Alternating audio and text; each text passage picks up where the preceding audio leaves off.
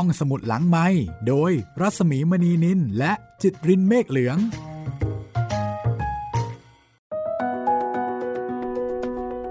สวัสดีค่ะ ต้อนรับคุณผู้ฟังเข้าสู่รายการห้องสมุดหลังใหม่ไทย PBS Podcast นะคะ กลับมาเจอกันที่นี่อีกเช่นเคย สวัสดีคุณจิตริน สวัสดีครับพี่หมีครับ ค่ะ ก็ตามสัญญาที่ให้ไว้เมื่อตอนที่แล้วว่าวันนี้จะเป็นเรื่องใหม่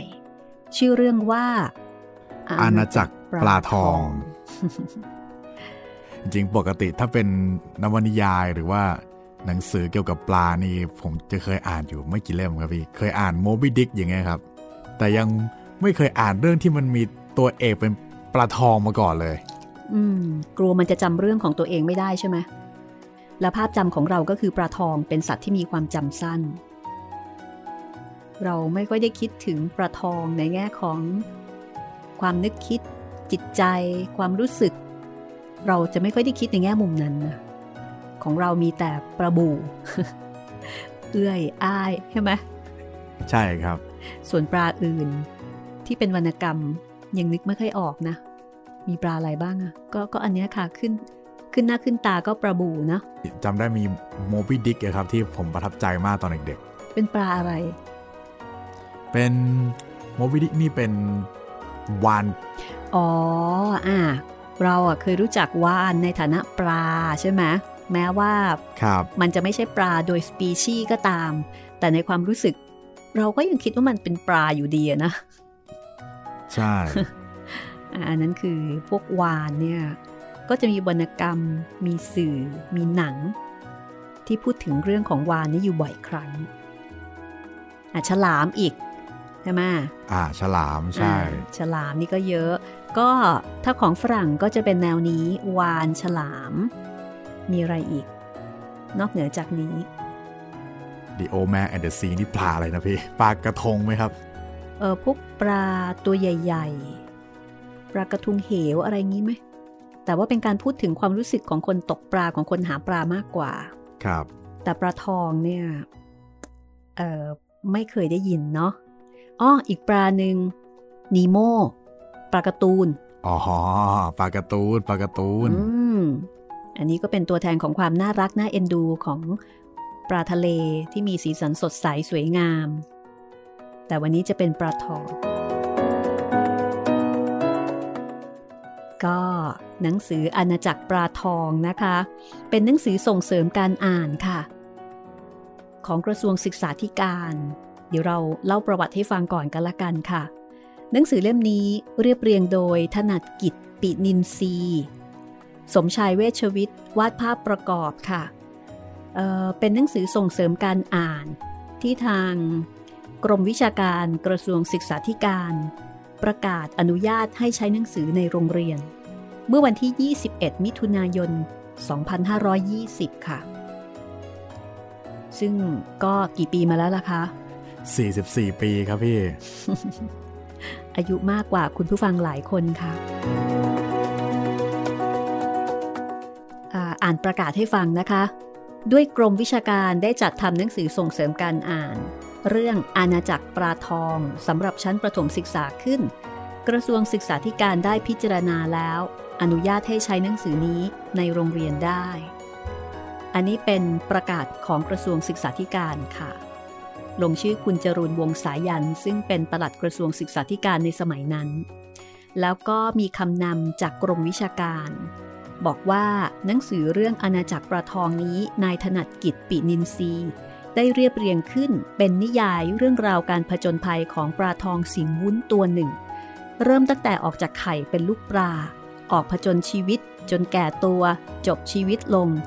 เนื้อเรื่องการผจญภัยนี้สนุกสนานเพลิดเพลิน และน่าอ่านมาก เป็นการส่งเสริม ให้นักเรียนมีนิสัยรักการอ่าน มากขึ้น นอกจากนี้ยังแทรกเกร็ดความรู้เกี่ยวกับการเลี้ยงปลาตู้ อันจะเป็นประโยชน์แก่เด็กๆ ซึ่งนิยมเลี้ยงปลาทองเป็นงานอดิเรกในยามว่าง จึงเห็นสมควรจัดพิมพ์เป็นหนังสือส่งเสริมการอ่านสำหรับชั้นประถมศึกษา กระทรวงศึกษาธิการจึงแต่งตั้งให้นางสาวบุญเจือองค์ประดิษฐ์ เป็นผู้ตรวจขั้นสุดท้าย กรมวิชาการหวังว่าหนังสือเล่มนี้จะช่วยส่งเสริมและสร้างเสริมนิสัยรักการอ่านให้แก่ผู้อ่าน สมตามเจตนารมณ์ลงชื่อกรมวิชาการมิถุนายน 2520 ค่ะใครที่สนใจ อยากจะเอาไว้อ่าน ย้อนรำลึกความหลังหรือว่าอยากจะเอามาให้เด็กๆอ่าน ไม่แน่ใจนะคะว่า ยังหาซื้อได้อยู่หรือเปล่า แต่ลองค้นหาในเน็ตดูค่ะ มีเป็นไฟล์นะคะที่เขาถ่ายก๊อปปี้มาจากหนังสือเล่มจริง แล้วก็มีเป็นไฟล์ PDF ด้วย ยังพอหาได้อยู่ค่ะ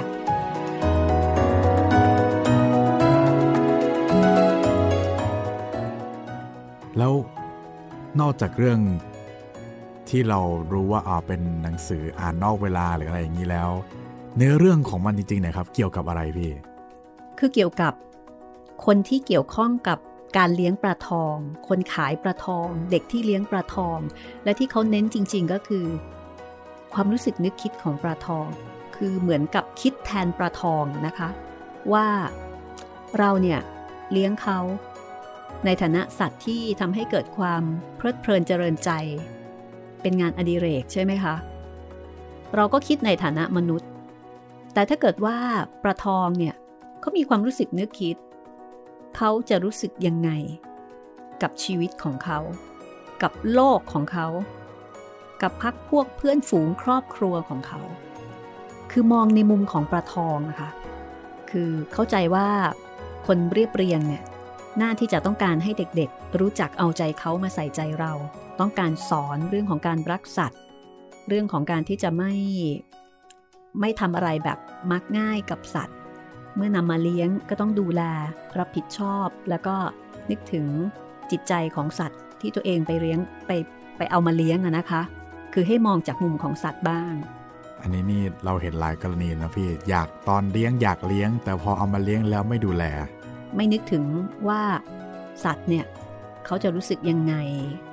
ซึ่งเราก็ไม่รู้เนาะว่าเขาว่าเขาเป็นยังไง ถ้างั้นวันนี้นะคะ เดี๋ยวลองมาทำความรู้จักกับอาณาจักรปลาทองค่ะ ตอนที่หนึ่งค่ะ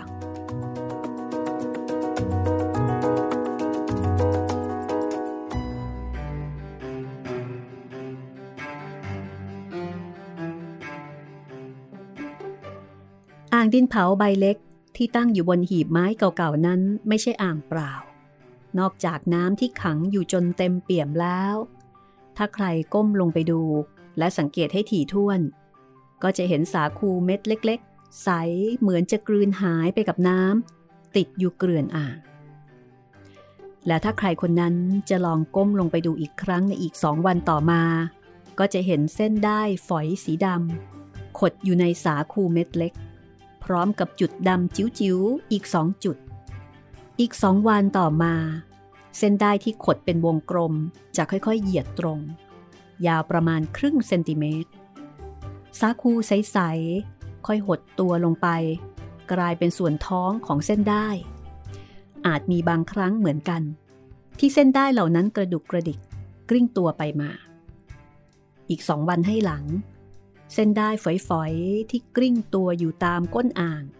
ก็จะพยายามลอยตัวขึ้นสู่ผิวน้ำ แล้วว่ายไปรอบๆอ่างสำหรับพวกมัน อ่างใบนี้ ก็คือโลกใบหนึ่งที่กว้างใหญ่ไพศาล กว่าจะว่ายได้รอบก็เหนื่อย พวกมันไม่เคยคิดเลย ว่าจะมีโลกอื่นนอกเหนือไปจากโลกสีส้มอมแดงที่เห็นอยู่นี่ เส้นได้ที่กล่าวถึง คือลูกปลาทองพันสิงหุ้น ซึ่งในเฮงเป็นคนเพาะขึ้นมา นายเฮงเป็นเจ้าของแหล่งเพาะพันธุ์ปลาทองแห่งหนึ่ง ซึ่งไม่สู้ใหญ่โตนัก ที่ดินบ้านในเฮงแคบมาก แคบจนกระทั่ง ถ้าคนอื่นที่ไม่ใช่เพื่อนของนายเฮงบังเอิญผ่านมาเห็นเข้า ก็จะต้องบอกว่าโอ้โห นี่ ที่บ้านนายเฮงแคบเหมือนกับแมวดิ้นตายเลย บ้านของในเฮงแคบ แล้วก็รกเหมือนรูหนู แต่ในเฮงกับภรรยารวมทั้งลูกชายกับลูกสาวอีกเจ็ดคน ก็จำเป็นต้องอยู่ด้วยกันในบ้านนั้น ถึงฐานะในเฮงค่อนข้างจะยากจน แต่ในเฮงก็ภูมิใจในอาชีพของตน ว่าเป็นอาชีพสุจริต ในเฮงไม่เคยคิดเลย ว่าในเฮงเป็นคนสนับสนุนให้ชีวิตอีกหลายหมื่นหลายแสนชีวิต ต้องเกิดขึ้นมารับกรรมในลักษณะต่างๆกัน ที่บ้านในเฮง แคบมากสำหรับคน แต่กว้างมากสำหรับปลาทองที่ในเฮงเลี้ยง ในเฮงขุดบ่อขึ้น ภายในบริเวณบ้านหลายบ่อ เอาไม้กระดาน ตอกติดกับดินในบ่อ กันดินพัง เพื่อให้น้ำใสด้วย บ่อแต่ละบ่อเลี้ยงลูกปลาได้เป็นพันๆตัว ทุกวันในเฮงจะตื่นแต่เช้า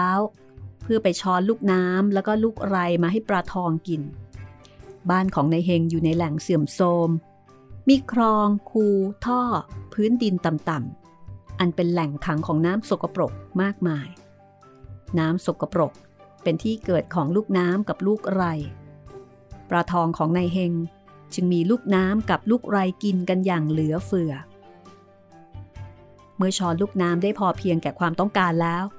นายเฮงก็กลับบ้าน จัดแจงแยกลูกน้ำลูกไร แล้วก็แหนออกจากกัน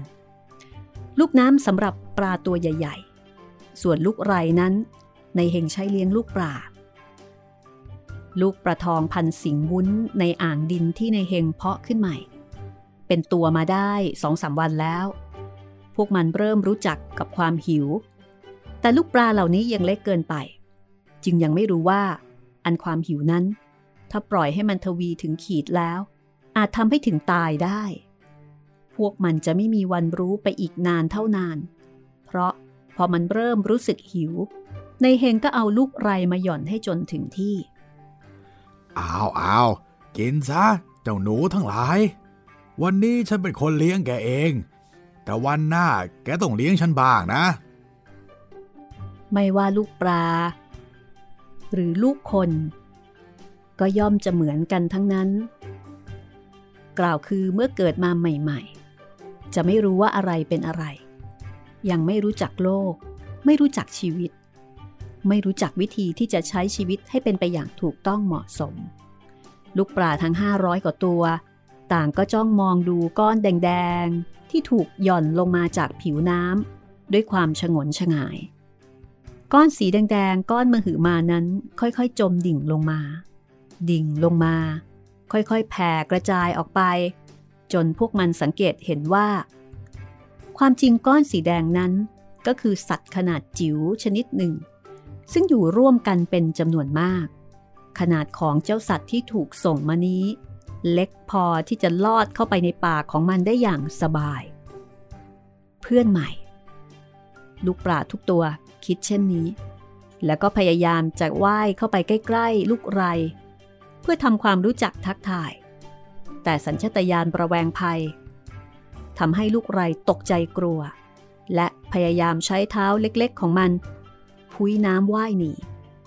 ยิ่งหนีก็เท่ากับเป็นการยั่วยุ ให้พวกลูกปลาสนใจใคร่รู้มากขึ้น ลูกปลาว่ายน้ำได้เร็วกว่าลูกไร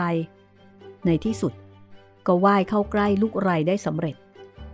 และในโอกาสนั้นเอง ลูกปลาเกิดใหม่ ต่างก็ได้เรียนรู้ด้วยตนเองว่า ทางที่จะรอดชีวิตอยู่ได้ มีเพียงทางเดียวเท่านั้น คือต้องเบียดเบียนสัตว์อื่นที่มีขนาดเล็กกว่ามัน ลูกปลาสิงในอ่างดิน โตวันโตคืนน่าชื่นใจ เพียงสองสัปดาห์เท่านั้น พวกมันก็โตจากขนาดปลายเข็มขึ้นมาเท่าก้านไม่ขีด การกินและการขับถ่ายทำให้อ่างดินสกปรกตะไคร่ขึ้นครึ้ม และพยายามจะโตแข่งกับลูกปลา ในเฮงเห็นเช่นนั้นก็เอาดินสอพองละลายน้ำแล้วเทลงไปในอ่าง ตะกอนของดินสอพองที่ทับถมลงไปบนตะไคร่ทำให้ตะไคร่หลุดร่อนออกจากอ่าง และทำให้น้ำใสขึ้น พอดินสอพองตกตะกอนได้ห้าวัน ในเฮงก็เอาท่อเล็กๆ มาดูดตะกอนดินสอพองกับตะไคร่น้ำออก ในระหว่างที่ในเฮง กำลังใช้ท่อ ดูดสิ่งโสโครกในอ่างดินอยู่นั่นเอง มีลูกปลาที่อยากรู้อยากเห็นหลายตัวว่ายเข้าไปดูตรงใกล้ ๆ ปลายท่อ โดยไม่มีใครคอยเตือนว่า นั่นคืออันตรายอย่างยิ่ง จึงมีลูกปลาเป็นจำนวนไม่น้อย ถูกดูดออกไปแห้งตายอยู่กับพื้น โดยที่ในเฮงไม่สนใจจะเก็บเอาพวกมันขึ้นมาไว้ในอ่างอีก และนี่คือสาเหตุแรกที่ทำให้ลูกปลา 500 กว่าตัวในอ่างดินต้องลดจำนวนลง ทั้งนี้ไม่พูดถึงลูกปลาอ่อนแอที่ถึงแก่ความตายไปเฉยๆ โดยไม่ประสบอุบัติเหตุดังกล่าว น้ำในอ่างดิน ถูกดูดออกไปเล็กน้อย ในเฮงต้องเอาน้ำสะอาดมาเติม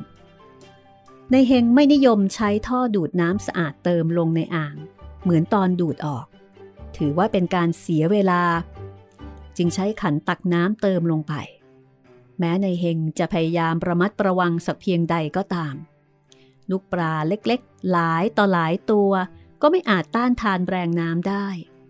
บางตัวเวียนหัวขนาดหนัก บางตัวก็ตาย พวกที่เหลือคือพวกที่แข็งแรง และการถ่ายน้ำครั้งนี้ทำให้พวกมันแข็งแกร่งยิ่งขึ้น เพื่อเตรียมตัวสำหรับการถ่ายน้ำครั้งต่อไป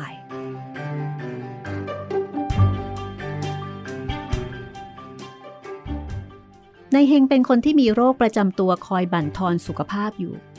ยามใดที่มีอาการกำเริบในเฮงจะไออย่างหนัก ไอทีทีจนเจ็บหน้าอก บางครั้งไอออกมาเป็นเลือด ทุกครั้งที่ไอในเฮงจะหมดแรงจนไม่สามารถทำอะไรได้ ดังเช่นในเช้าวันนี้ ขณะที่ในเฮงหิ้วกระป๋องจะไปตักลูกน้ำนั่นเองในเฮงก็ไออย่างไม่ยอมหยุด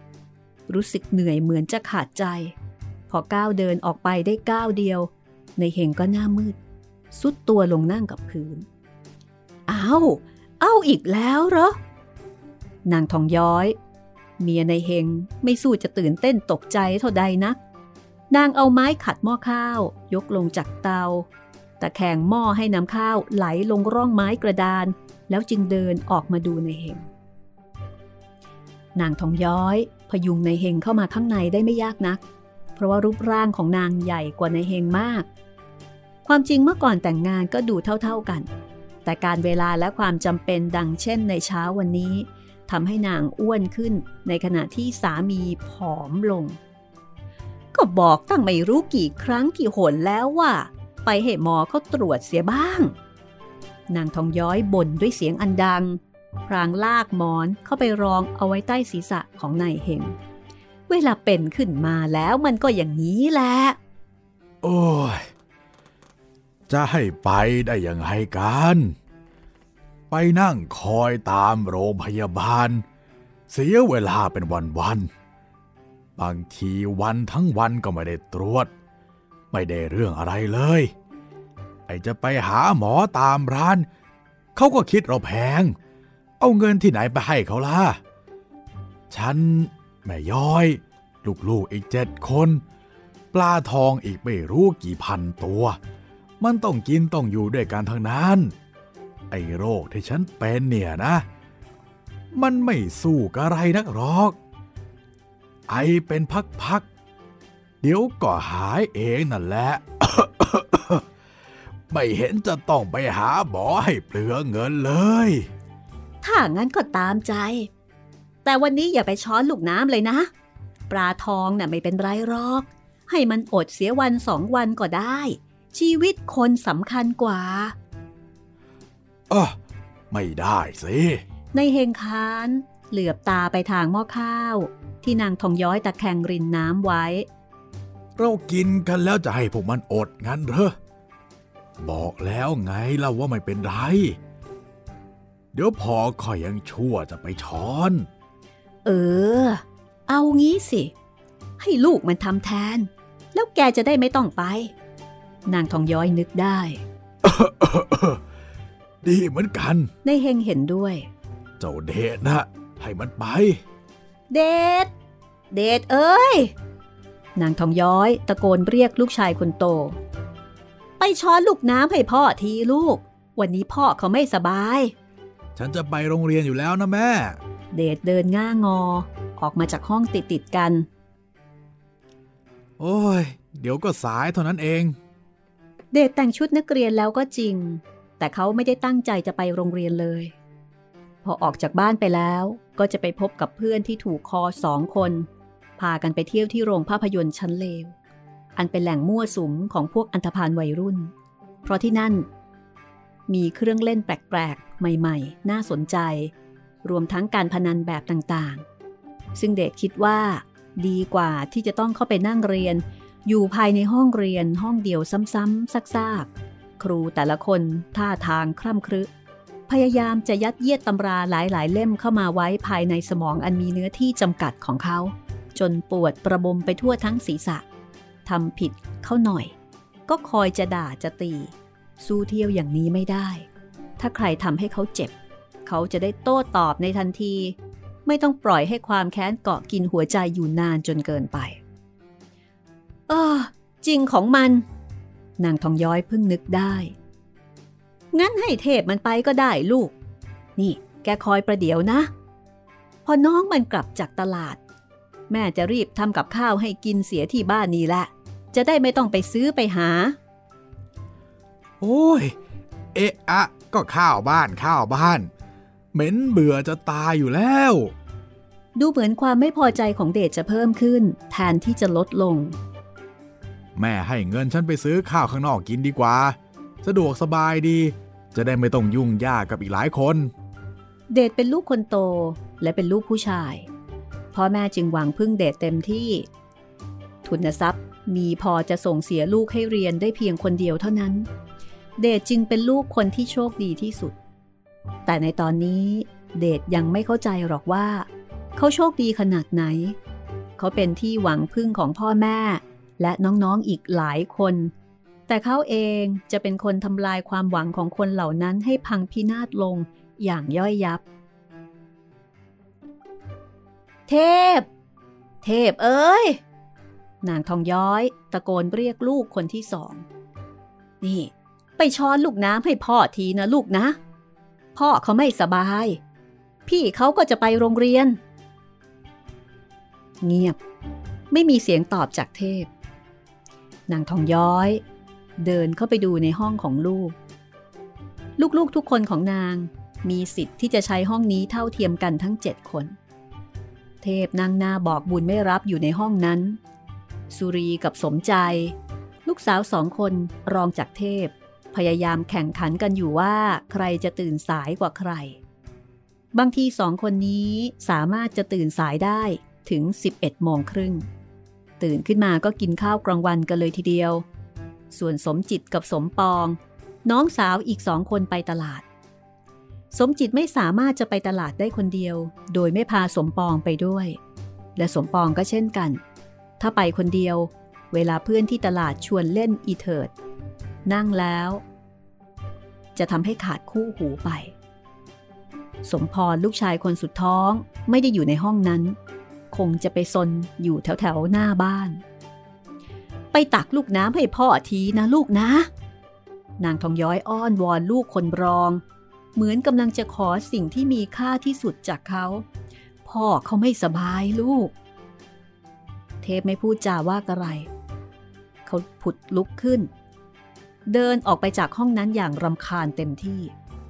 นางทองย้อยเดินตามออกไปติดๆป่าก็พร่ำวอนให้เทพไปช้อนลูกน้ำให้ แต่เทพก็เดินหนีไปรอบๆบ้าน โดยไม่ยอมปริปากพูดกับมารดาเลยแม้แต่คำเดียว ในที่สุด เมื่อมารดาขอร้องหนักๆเข้า เทพก็เดินออกจากบ้านไปเสียเฉยๆฮ่าไม่ไหวเลยลูกเอ้ย นางทองย้อยรำพึงรำพัน แล้วเดินกลับขึ้นไปบนบ้าน หมายใจจะลองปลุกสุรีดู นางทองย้อยเรียกก็แล้วเขย่าก็แล้ว สุรียังไม่ยอมตื่น สมใจทนไม่ไหว งัวงเงียขึ้นมาก่อน นางทองย้อยก็รีบแจ้งจุดประสงค์ทันที ตายแล้วแม่ สมใจยกมือขึ้นทาบอก ฉันเป็นผู้หญิงยิงเรือ แม่ให้ฉันไปช้อนลูกน้ำรู้ถึงไหนอายถึงนั่น นางทองย้อย โมโหขึ้นมา ก็เลยพานเอากับพวกปลาทอง อย่ากกินอย่ากแกนมาเลย ลูกน้ำน่ะ ยุ่งนัก อะไรกันแม่ สมพรลูกชายคนสุดท้องโผล่มาจากไหนไม่ทันเห็น ถามนางทองย้อยอย่างสงสัย ก็พวกพี่ๆแกนะสิอาศัยไหววานไม่ได้เลยแม้แต่คนเดียว พ่อเขาไม่สบาย ไปช้อนลูกน้ำเองไม่ได้ แม่ใช้ให้พวกพี่ๆของแกไปช้อนแทนพ่อ วันเดียวเท่านั้น ไปให้ไม่ได้ แล้วพ่อเขาเป็นอะไรไปหรอแม่ สมพรถามพรางเชงเง้อดูพ่อซึ่งกำลังนอนอยู่บนบ้าน ก็ไอโรคเก่านั่นแหละ มันเกิดกำเริบขึ้นมา ไปตักเองไม่ไหวถ้างั้นให้ฉันไปนะแม่นะ สมพรมองร่างอันผอมแห้งของพ่อด้วยความสงสาร อย่าไปเลยสมพรเอ้ย ให้ปลามันอดสักวันสองวันก็ช่างมันเถอะ นางทองย้อยคิดว่า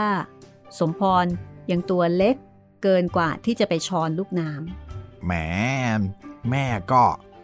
ที่คนเขาเต็มใจไป แม่ก็ไม่ใช้ เที่ยวได้ไปใช้คนที่เขาไม่เต็มใจ แล้วยังจะมาบ่นให้ได้ยินอีก อ้าว ตามใจ อยากจะไปก็ไป ดีเหมือนกัน อีกหน่อย พ่อเขาจะได้ไม่ต้องไปช้อนเอง แต่ระวังตัวให้ดีหน่อยนะลูกนะ นางทองย้อย สั่งลูกชายคนสุดท้องอย่างเป็นห่วงเป็นใหญ่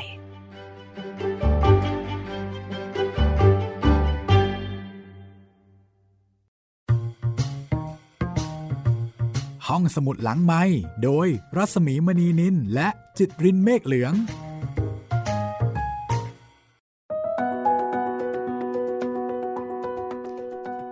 และนี่ก็คือตอนแรกนะคะ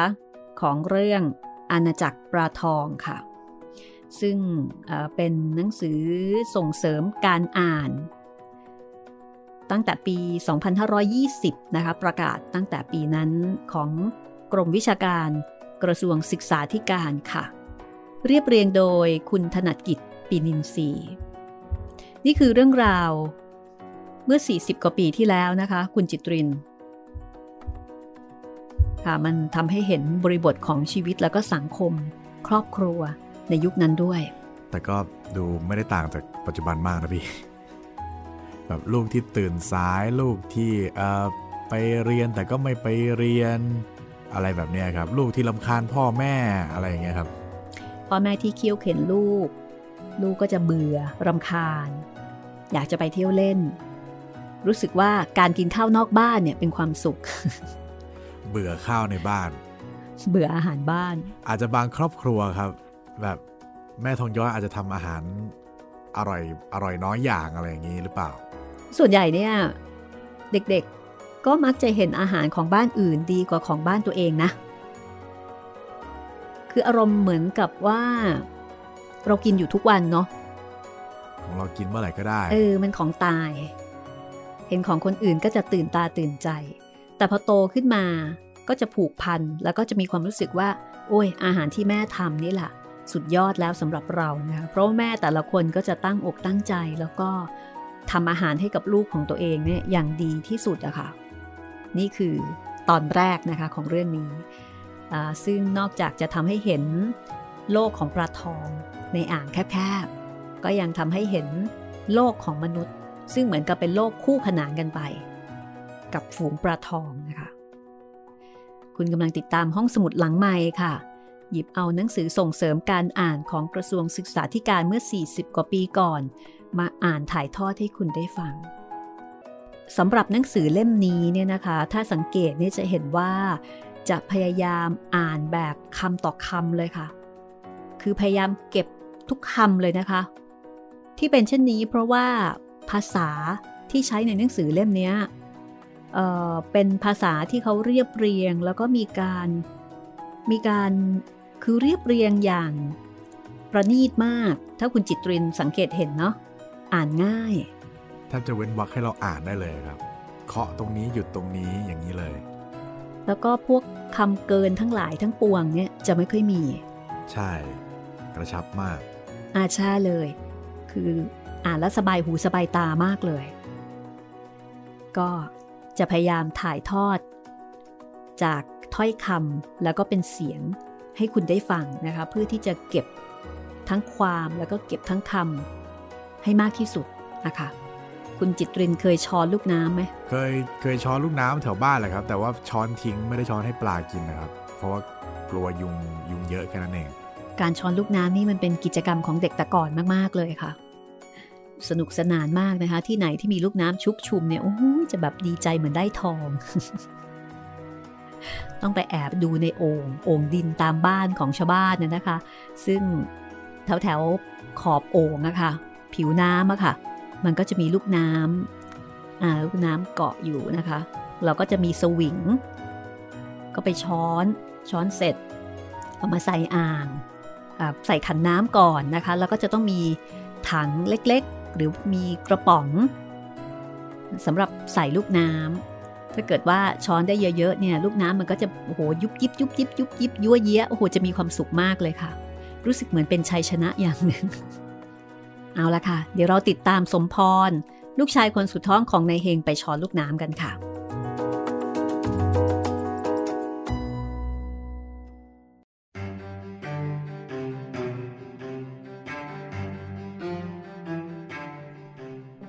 สมพรเดินไปหยิบเครื่องมือสำหรับช้อนลูกน้ำลูกไร มีกระชอนผ้าทึบๆ อันใหญ่ กับถังน้ำอีกใบหนึ่ง เมื่อหยิบได้สิ่งของตามต้องการแล้ว สมพรก็ออกจากบ้าน แล้วก็เที่ยวเดินเสาะแสวงหาแหล่งลูกน้ำในน้ำสกปรก จะมีลูกน้ำลูกไรอาศัยอยู่อย่างหนาแน่น เวลาที่สมพรใช้กระชอนช้อนมันขึ้นมา พวกลูกน้ำจะดิ้นยุกยิกอยู่ในกระชอนนั้น ทำให้สมพรช้อนต่อไปด้วยความเพลิดเพลิน งานช้อนลูกน้ำเป็นงานที่น่าสนุกมาก โดยเฉพาะเด็กซึ่งคลุกคลีอยู่กับแหล่งเพาะปลาทอง แต่เพิ่งจะได้มาช้อนเป็นครั้งแรกอย่างสมพร ลูกไรที่จัดอยู่ในขั้นดี จะมีสีแดงสดเหมือนน้ำมะเขือเทศที่แม่ใช้ผัดข้าว พ่อเป็นคนบอกสมพรอย่างนี้ พอสมพร ได้มาหาลูกไรเอง เขาจึงเลือกลูกไรที่อยู่รวมกลุ่มกัน และมีแต่สีแดงสดเท่านั้น การที่จะช้อนลูกไรให้ได้เป็นจำนวนมากนั้น ต้องออกจากบ้านแต่เช้า เพราะว่าลูกไรจะขึ้นมากที่สุดในตอนเช้า พอสายลูกไรก็จะหายไป ในเฮงเคยคิดว่าเป็นเพราะถูกคนอื่นช้อนไปจนหมด แต่ต่อมาภายหลังจึงเข้าใจว่า ลูกไรมีอายุสั้นมาก พวกมันจะเริ่มเกิดขึ้นมาในตอนเช้า ในขณะที่ท้องฟ้าปรากฏแสงเงินแสงทอง พอตอนสาย แสงแดดกล้าจะทำลายชีวิตลูกไรตายไปเป็นจำนวนมาก ตัวที่เก่งจริง ๆ อาจจะอยู่ได้เพียง 6 ชั่วโมงเท่านั้น ด้วยเหตุนี้นายเฮงจึงพยายามเก็บรักษาลูกไรไว้ในที่ร่ม เพื่อให้พวกมันมีชีวิตอยู่ได้นานๆ ได้ลูกน้ำลูกไรจนเพียงพอแก่ความต้องการแล้ว สมพรก็เตรียมตัวจะกลับบ้าน นึกภูมิใจที่ได้มีโอกาสช่วยพ่อแม่แบ่งเบาภาระในยามที่พ่อเจ็บ แต่สมพรหารู้ไม่ ว่ามีเด็กที่ตัวใหญ่กว่าเขากลุ่มหนึ่งกำลังจับตาดูเขาอยู่ เด็กพวกนี้มีอาชีพช้อนลูกน้ำไปขาย ตามร้านที่ขายปลาทอง ไม่ได้ช้อนลูกน้ำไปให้ปลาทองตามแหล่งเพาะพันธุ์กิน พอพวกนี้เห็นสมพร ก็เกิดความคิดขึ้นมาว่า วันนี้พวกเขาควรจะได้ลูกน้ำโดยไม่ต้องไปช้อนให้เหนื่อยแรง จึงคอยจนกระทั่งสมพรได้ลูกน้ำมากพอ ก็พากันเดินเข้ามาใกล้ เฮ้ hey, เจ้าหนู นั่นแกบังอาจมาช้อนลูกน้ำที่ฉันเพาะไว้ โดยไม่ขออนุญาตเสียก่อนงั้นเหรอ เจ้าคนตัวโตที่สุดกล่าวกับสมพรอย่างยียวน ลูกน้ำมันเกิดเองนี่นา พวกแกไม่ได้เพาะไว้ซะหน่อย พ่อฉันบอกว่ามันเกิดเอง แล้วพ่อฉันก็มาช้อนไปให้ปลากินทุกๆเช้าด้วย สมพรเถียงโดยไม่ทันคิดถึงมหันตภัยที่กำลังคืบคลานมาสู่ผิดเสียแล้วเจ้าเปียก เจ้าคนถัดไปยิ้มเห็นฟันหลอ ลูกน้ำนี่เป็นลูกน้ำส่วนบุคคล ไม่ใช่ลูกน้ำสาธารณะ ในเมื่อแกช้อนมาได้แล้ว แกจะต้องเสียภาษีให้ฉัน เจ้าคนตัวโตที่สุดพูดกับสมพร เรื่องอะไรเล่า สมพรเดินถอยออกห่าง ฉันอุตส่าห์ช้อนอยู่ตั้งนาน ฉันไม่ยอมให้พวกแกหรอก ไม่ให้ มันก็ต้องเห็นดีกันนะสิ เด็กชายสามสี่คนล้อมกรอบเข้ามา เจ้าคนหนึ่งพยายามจะดึงถังไปจากมือสมพร ในขณะที่อีกคนหนึ่งพยายามจะดึงตัวสมพรออกมาในทิศทางตรงข้าม อีกสองคนพยายามจะทำให้สมพรเจ็บตัว เด็กทุกคนยื้อแย่งกันอย่างชุลมุนวุ่นวายอยู่บนสะพาน สะพานไม้ที่ทอดผ่าน ร่องเลนสกปรก กลิ่นเหม็นครุง้ง สมพรตัวคนเดียว ซ้ำยังเล็กกว่าเด็กชายพวกนั้นมาก จึงแพ้แรงและถูกแย่งถังลูกน้ำไปได้ เฮ้ย เอาลูกน้ำของฉันคืนมานะ สมพรโผล่เข้าหาเด็กคนที่แย่งลูกน้ำไป เด็กอีกคนหนึ่ง ซึ่งยืนอยู่ใกล้ ๆ เห็นดังนั้น ก็ออกแรง ผลักสมพรตกจากสะพานไม้ลงไปในท้องร่อง จมลงไปในเลน ตั้งแต่เท้าถึงตะโพก หน้าตาเนื้อตัวถูกเลนกระเด็นใส่เปรอะไปหมด พอผลักสมพรตกลงไปแล้ว เด็กเกเรพวกนั้นต่างก็หัวเราะอย่างครื้นเครง พรางหิ้วถังลูกน้ำเดินจากไป หมาหมู หมาหมูทั้งนั้น ถ้าฉันโตทันแกเมื่อไหร่ละ จะแก้แค้นให้เจ็บปวดทีเดียว สมพรพยายามตะเกียกตะกายขึ้นมาบนสะพานจนได้ สิ่งเดียวที่เจ้าอันธพาลเหลือไว้ให้ ก็คือกระชอนที่ใช้สำหรับช้อนลูกน้ำเขาค่อยๆ หยิบมันขึ้นมาอย่างใช้ความคิด ถ้าเขากลับไป โดยไม่ได้ลูกน้ำติดมือกลับไปด้วย ก็จะเป็นเรื่องที่น่าอับอายขายหน้ามากทีเดียว เขาจึงเอากระชอนอันนั้นไปช้อนลูกน้ำอีกครั้ง ทั้งๆทที่ไม่มีถังใส่ทำให้ได้ลูกน้ำกลับบ้าน น้อยกว่าที่ควรกว่าครึ่ง นางทองย้อย ตบอกพาง เมื่อเห็นหน้าตาเนื้อตัวอันสกปรกมอมแมมของลูกชายคนสุดท้อง เหตุการณ์ที่เกิดขึ้น ไม่ได้ผิดไปจากที่นางคาดคะเนไว้เลย ตายแม่บอกแล้วว่าอย่าไปอย่าไป แกก็ไม่เชื่อแม่ ดูสินี่ดูได้ที่ไหน ไอเด็กพวกนั้นน่ะ เกเรออกจะตายไป โถแม่ ถึงยังไง ฉันก็เอาลูกน้ำมาให้พวกปลามันกินจนได้แล้วแหละ สมพรพูดพรางเทลูกน้ำลงใส่อ่างดินที่ใส่น้ำเปล่าใบหนึ่ง ขาดทุนน่ะไม่ว่า เสียถังไปใบหนึ่งลูกน้ำแค่นี้ ปลากินเสียไม่กี่คำก็หมด จะได้กินกันไม่ทั่วโดยซ้ำไป สมพรไม่ต่อคำกับมารดา จัดแจงล้างลูกน้ำอยู่คนเดียวเงียบๆ ลูกน้ำที่ช้อนมานั้น มีลูกไรติดมาด้วยเล็กน้อย สมพรจึงเอาไปให้ลูกปลาพันสิงวุ้น ในอ่างดินที่เขาเฝ้าเร่งวันเร่งคืนให้มันโตเร็วๆ พวกแกก็คงจะหิวมากสินะ แต่ไม่ต้องกลัวไปหรอก ถึงยังไงฉันก็ต้องหามาให้แกกินจนได้ๆสมพรพูดกับลูกปลาในอ่างดิน ซึ่งกำลังกินลูกไรกันอย่างหิวกระหาย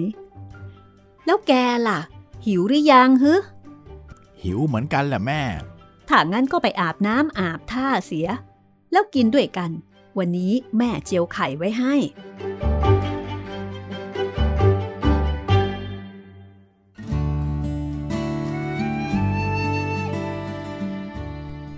สองสามวันต่อมา อาการป่วยของนายเฮงก็ทุเลาลง แม้จะยังไม่หายสนิทนายเฮงก็ไม่ยอมอยู่เฉยๆ เพราะนั่นย่อมหมายถึงรายได้ไม่สมดุลกับรายจ่ายนายเฮงตั้งใจไว้แล้วว่าจะต้องไปซื้อถังส้วมมาสักสองถัง เพื่อดัดแปลงเป็นอ่างเพาะปลาทองพันฮอลันดาปลาทองฮอลันดาจัดอยู่ในประเภทปลาหาง หมายถึงปลาที่เวลาโตเต็มที่ แล้วหางจะยาวออกไปเท่าๆลำตัว หรือถ้าหางงามจริงๆ แล้วอาจจะยาวกว่านั้นอีก ในยามที่มันว่ายน้ำหางของมันจะแผ่กระจายสายไหวไปมา เหมือนผ้าแพรบางๆ ความงามของปลาพันนี้อยู่ที่หาง ดังนั้นนักเลงเล่นปลาทอง จะต้องพยายามระมัดระวังส่วนหางของมันเป็นพิเศษ ถ้าปลาฮอลันดาของใครหางไม่ยาวพอ ถือว่าเป็นปลาฮอลันดาที่ใช้ไม่ได้ ถ้าเป็นปลาฮอลันดาที่ดีจริง ๆ เวลาโตเต็มที่แล้ว อาจจะขายได้ในราคาตั้งแต่ คู่ละพันบาทขึ้นไป แต่เนื่องจากราคาของมันแพงมาก จึงไม่ค่อยมีใครค่อยนิยมเล่นกันแพร่หลายนัก เดือนหนึ่งผ่านไป ลูกปลาสิงในอ่างดินก็โตขึ้นมาเท่าหลอดกาแฟ พวกมันเริ่มรู้สึกอึดอัดที่ต้องอยู่รวมกันในอ่างแคบๆ แต่ละตัวก็ต่างอยากให้เพื่อนถูกกำจัดไปให้หมด แล้วเหลือแต่มันครอบครองอ่างอยู่ตัวเดียว ในเฮงรู้ดีว่า ลูกปลาจะต้องรู้สึกอย่างนั้น เขาเตรียมอ่างซีเมนต์ไว้สำหรับพวกมันอ่างหนึ่งแล้ว เป็นอ่างสี่เหลี่ยมจัตุรัส กว้างยาวประมาณ 75 เซนติเมตร พอพวกลูกปลาถูกปล่อยลงในอ่างนั้น พวกมันก็พากันแหวกว่ายไปจนทั่วด้วยความตื่นตาตื่นใจ ไม่นึกเลย ว่ายังจะมีโลกใหม่ กว้างกว่าที่เราเคยอยู่อีก ลูกปลาตัวหนึ่งพูดกับลูกปลาอีกตัวหนึ่ง นั่นนะสิ เราต้องเล่นไล่จับกันได้สนุกแน่ ๆ เชียว ลูกปลาอีกตัวหนึ่งเห็นด้วย แล้วก็เริ่มคิดวางแผนเล่นให้สนุก ที่ใหม่นี่ สบายกว่าที่เก่าเยอะ ลูกปลาตัวที่สามพูด ตอนที่มีมือยักษ์ เอาอะไรมาช้อนพวกเรานะ่ะ ฉันคิดว่า เราจะตายเสียแล้วสิลูกปลาตัวที่สี่ทำท่าหวาดสยอง แต่ก็ไม่เป็นไร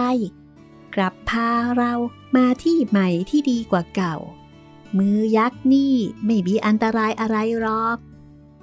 ลูกปลาตัวที่ห้าทำท่าครึมครึม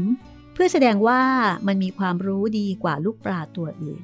ฉันสงสัยว่า จะเป็นมือเดียวกันกับที่เอาของกินมาให้เรานะ ลูกปลาตัวที่หกแสดงความคิดเห็นของมันบ้าง เชยแล้วเธอ ของกินอยู่ทุกวันยังเรียกไม่ถูก ฉันได้ยินพวกยักษ์เขาเรียกกันว่าลูกไร ลูกปลาตัวที่เจ็ดแสดงท่าภาคภูมิที่มันรู้อะไรดีกว่าเพื่อน แต่เราจะไว้ใจที่ใหม่นี้ไม่ได้ มันอาจจะมีอันตรายแอบแฝงอยู่ก็ได้นะ ลูกปลาตัวที่ 8 กล่าวอย่างรอบคอบ การที่ต้องอยู่ตามลำพัง โดยไม่มีพ่อแม่ให้ความอบอุ่นทำให้มันเป็นผู้ใหญ่เร็วกว่าลูกคนมาก จริงด้วย ลูกปลาตัวที่ก้าวรีบสนับสนุน เราจะว่ายไปทางไหนก็ตาม เราต้องพยายามไปเป็นกลุ่มๆ อย่าแยกกลุ่มเป็นอันขาด สนุกก็สนุกด้วยกัน เป็นอะไรจะได้เป็นด้วยกัน ลูกปลาพันสิงวุ้น ชอบว่ายน้ำไปด้วยกันเป็นฝูงๆ หันหัวไปทางเดียวกัน เวลาจะกลับหลังหันก็กลับพร้อมๆกัน เป็นระเบียบน่าดู กว่าจะโตมาถึงขนาดนี้ พวกมันก็เสียชีวิตไปครึ่งต่อครึ่ง จาก 500 กว่าตัว เหลือเพียง 200 กว่าตัว แต่ก็ไม่น่าแปลกอะไร เพราะธรรมชาติได้วางกฎเกณฑ์ไว้แล้วว่า ผู้ที่แข็งแรงพอเท่านั้นจึงดำรงชีวิตอยู่ต่อไปได้ บ้านในเฮงคับแคบ ถึงจะพยายามหาอ่างเลี้ยงปลามาตั้งเอาไว้สักเท่าใด ก็ยังน้อยเกินความต้องการอยู่ดี เวลาในเฮงจะทำความสะอาดอ่างให้ปลาใหญ่ เขาจึงจำเป็นต้องย้ายปลาใหญ่มารวมกับลูกปลาชั่วคราว ปลาใหญ่ที่ถูกย้ายมารวมกับลูกปลาสิงวุ้นในวันนี้ เป็นปลาพันหนวดแพะแก่ๆตัวหนึ่ง ซึ่งรูปร่างไม่ค่อยจะมีสง่าราศีเท่าใดนัก หลังโกงโกงตัวคดคดแต่ดวงตาเท่านั้นที่แสดงให้ลูกปลาสิงรู้ว่ามันได้ผ่านโลกมาจนเจนแล้ว และเหล่าลูกปลาต่างก็ต้องการจะรับฟังความรู้แปลกๆ ใหม่ๆ จากปลาหนวดแพะตัวนั้น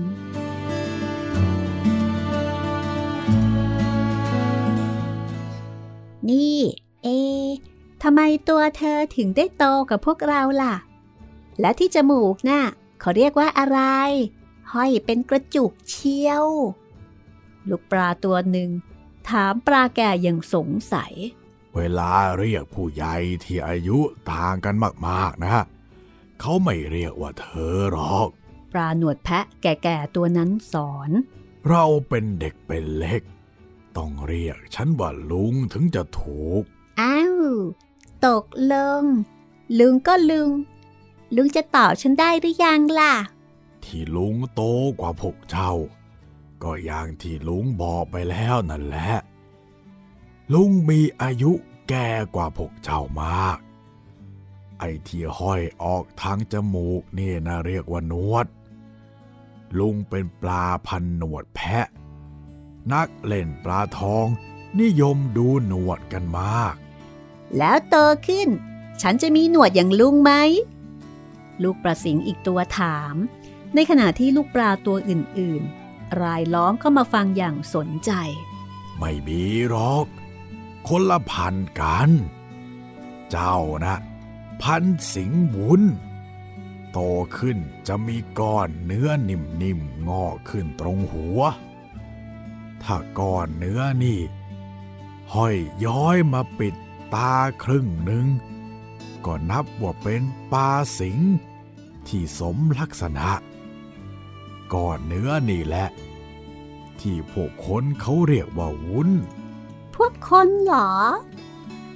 ลูกปลาสิงตัวหนึ่งถามทวนคำอย่างชงน ก็พวกที่ชอบมาจัดการอะไรต่อมิอะไรให้พวกเราไงล่ะ ยังที่เขาย้ายลุง มาไว้ในอ่างนี้แหละ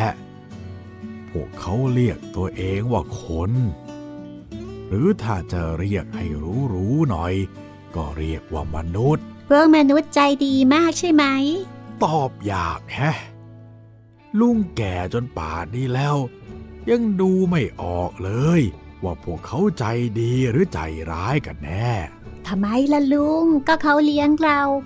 เขาให้ของเรากินไม่ใช่หรอ ตอนนี้เจ้ายังไม่รู้อะไรหรอก รอให้โตกว่านี้สักหน่อย พอเจ้ามีอายุได้สองเดือนกำลังน่ารักทีเดียว เขาจะคัดเลือกพวกเจ้า เอาแต่ตัวที่สวยๆไว้ เลี้ยงปรนเปรออย่างดี เพื่อว่าพอโตขึ้น ก็เอาไปขายตามบ้านคนมีเงินด้วยราคาแพงๆ เขาจะเลือกเอาตัวที่สวยที่สุดไว้ทำพันสองคู่ พวกเจ้าที่สวยรองลงไป จัดว่าเป็นปลาชั้นสอง เขาจะเอาไปฝากขายตามร้าน ส่วนพวกเจ้าที่มีรูปร่างหน้าตาไม่สวย มีตำหนิมากๆ เขาจะเอาไปออกสนาม ออกสนามนี่เป็นยังไงจ้าลุง ออกสนามก็คือ เอาลูกปลาไปออกขายตามท้องสนามหลวงนั่นเอง ในวันเสาร์วันอาทิตย์ จะมีผู้คนไปเที่ยวตลาดนัดกันมาก เพราะที่นั่น มีของหลายอย่างมาชุมนุมขาย หรือจะเรียกว่า ขายแข่งกันก็ได้ พวกเจ้าของปลาจะเอาเราไปนั่งขายอยู่ที่แผนกสัตว์เลี้ยง ฉันอยากออกสนามมั่งจังเลย คงจะสนุกมากนะลุงนะ ลูกปลาตัวหนึ่ง เอ่ยขึ้นอย่างกระตือรือร้น ได้ไปเห็นคนหลาย ๆ คนและยังได้เห็นสัตว์เลี้ยงอย่างอื่นอีก สนุกอะไรกันได้ ปลาหนวดแพะชราทำท่าคิดถึงความทรงจำในอดีตอย่างเจ็บแค้น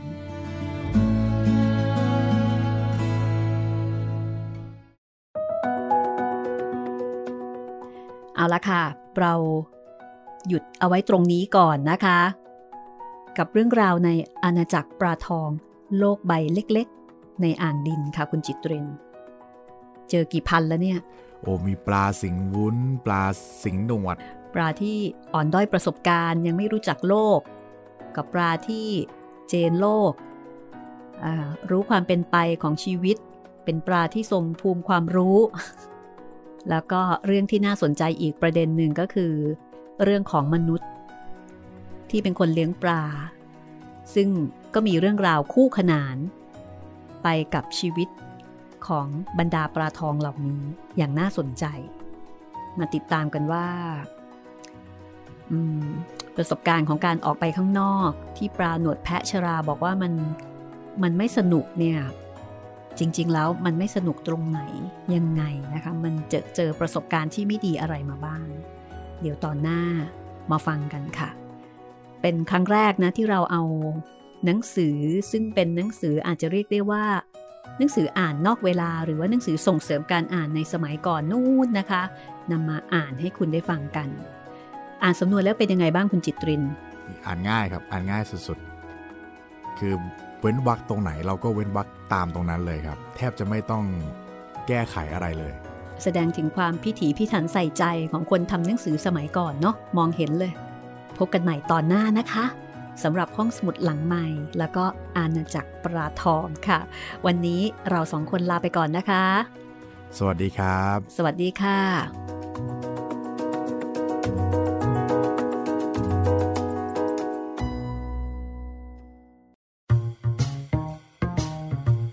ห้องสมุดหลังไม้โดยรัสมีมณีนินและจิตรินเมฆเหลือง